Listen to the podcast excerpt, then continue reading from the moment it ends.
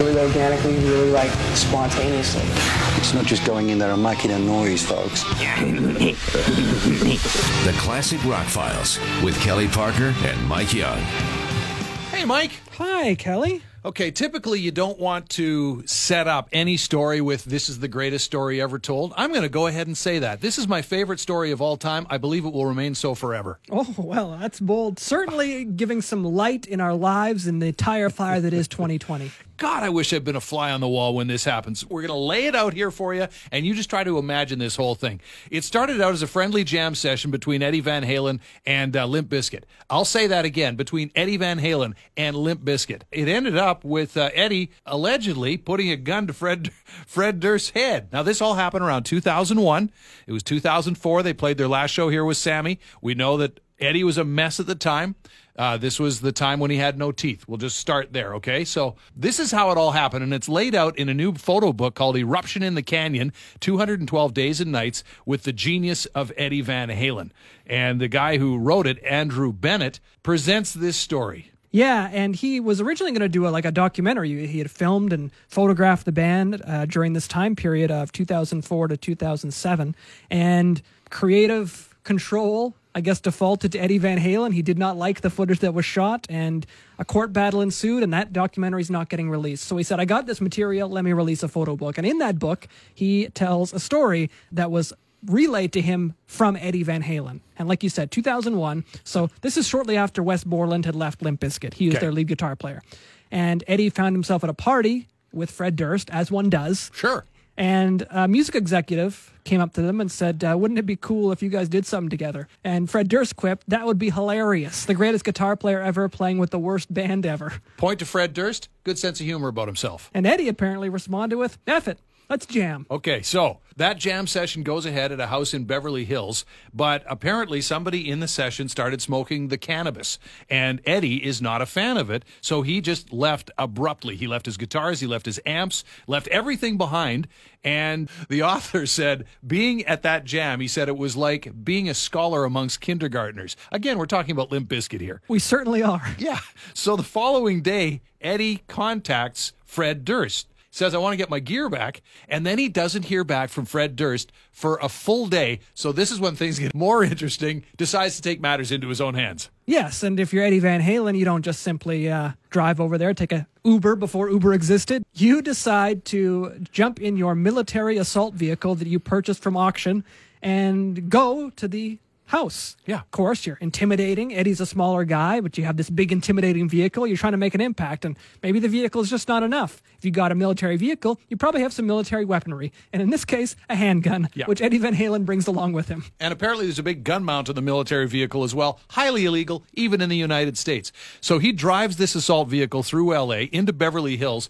Now, you park out in front, right? Just for effect. All of a sudden, this vehicle pulls up on the street, and you're like, holy smokes. Nope, Eddie didn't do that. Pulls right up on the front lawn.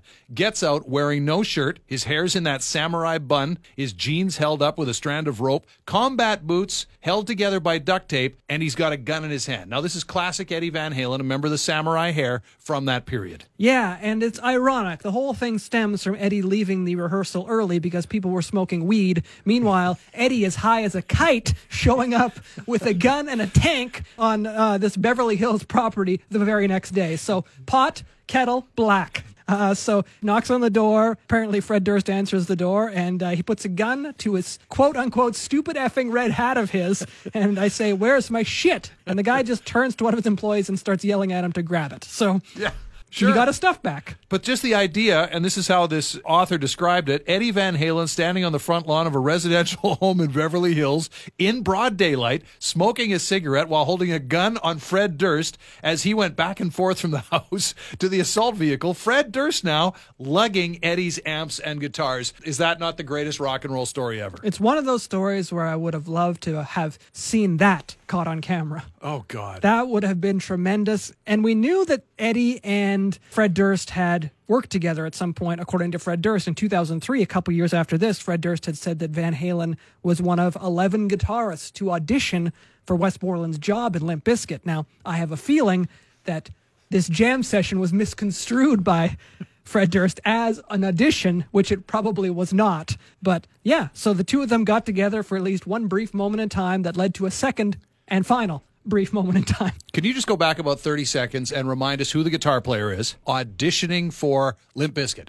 Apparently, Eddie Van Halen, one of 11 guitarists who auditioned. Yeah, I don't know about that part. I mean, it's not completely out of the realm of possibility because Again, this is Eddie 2003. And at the time, Limp Bizkit, literally the biggest rock band on the planet. Maybe he wants to sow some oats and play with some young bucks. I don't know.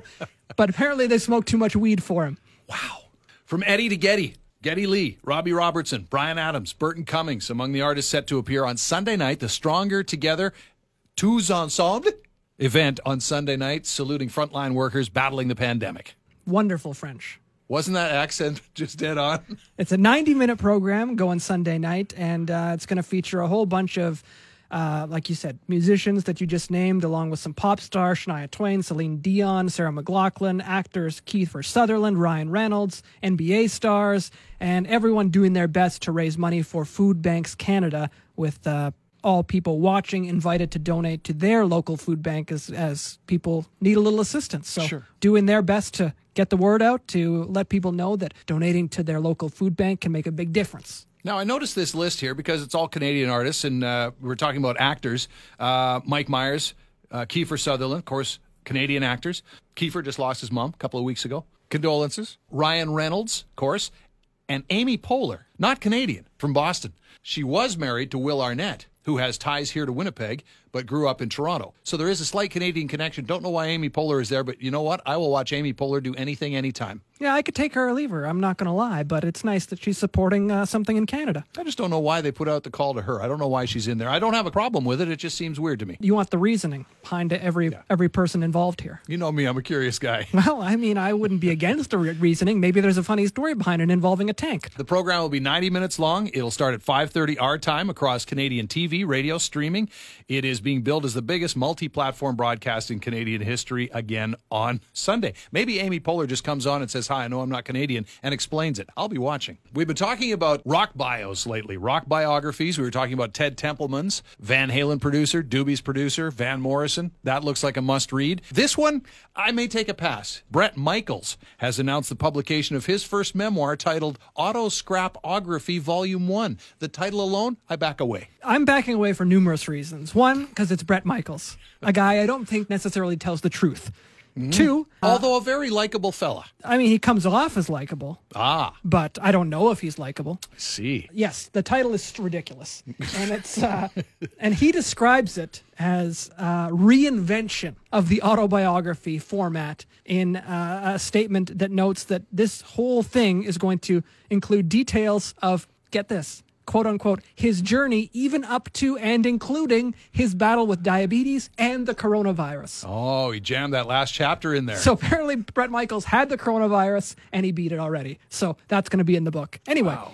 Press release. This is what I don't understand. Okay. Marrying classic hard copy with digital technology and featuring short stories handwritten by the artist himself, Autoscrapography evolves the autobiography into a groundbreaking new format, sharing the roller coaster ride of Michael's epic underdog journey as never before, with timestamp pictures in every chapter to prove it. With a blend of hard copy digital and digital ebook, and a never before seen audio visual biopic read by Michaels. With both still and moving images, the auto scrapography is handwritten by the artist. Nothing in that paragraph makes any sense. okay, we got to break down a couple parts of it. The hard copy digital. What the hell is that? Like it's like a children's book with a speaker in it. That's what I'm thinking. But that's not groundbreaking. That's been around for decades. Exactly correct. And then, of course, a digital ebook. I believe all ebooks are digital. It says hard copy digital and digital ebook. Yeah.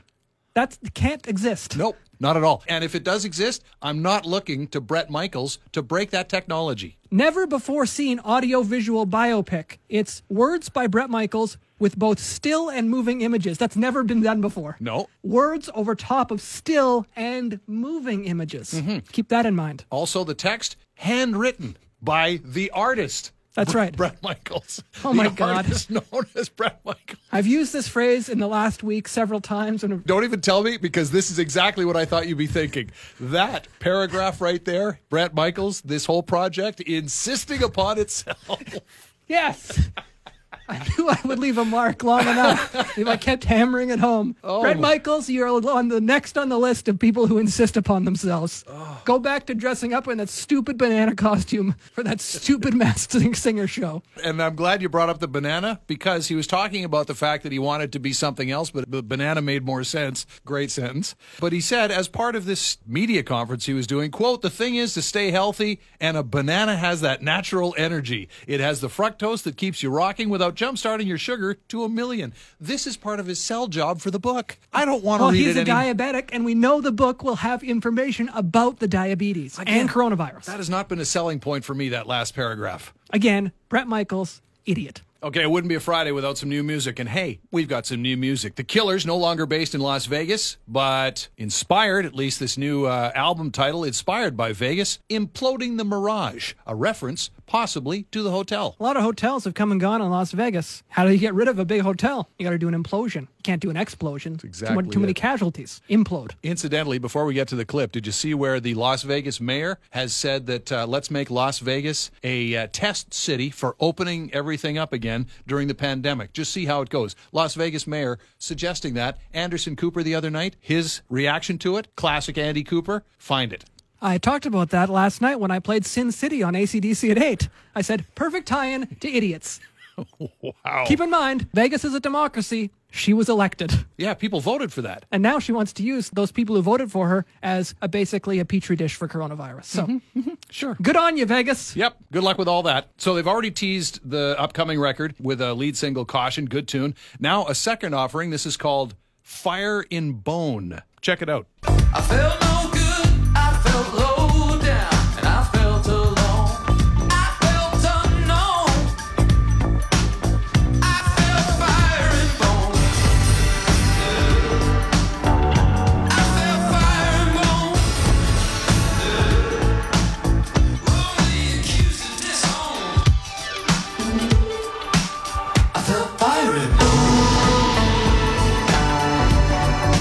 That sound you just heard was Wang Chung going, Get my lawyer on the phone. Good pull on Wang Chung. Also, a bit of a talking heads vibe. A little bit. to it. But uh, you know, those guys have for years been fans of the 80s. Uh, they were one of the bands credited with bringing that 80s revival uh, to rock and pop when they first arrived on the scene, ushering in a whole bunch of imitators of their sound that they had, had created. So it's no uh, surprise that they're dipping back into that era. A lot of featured guests on this album. We talked about before. k.d. lang, one of the guests on this record. I'll So- listen to anything she ever I'm sings uh, very excited to see when that song is released with her. Yeah, the album was supposed to come out May 29th, but it's been pushed back. So we don't have a definitive release date for it yet. They are hoping to get it out into stores when stores are open, I guess. Brandon Flowers uh, calls the album as a whole a beast. I'll look forward to hearing it. That is the classic Rock Files. 94.3 The Drive music director Mike Young. Thank you. Thank you.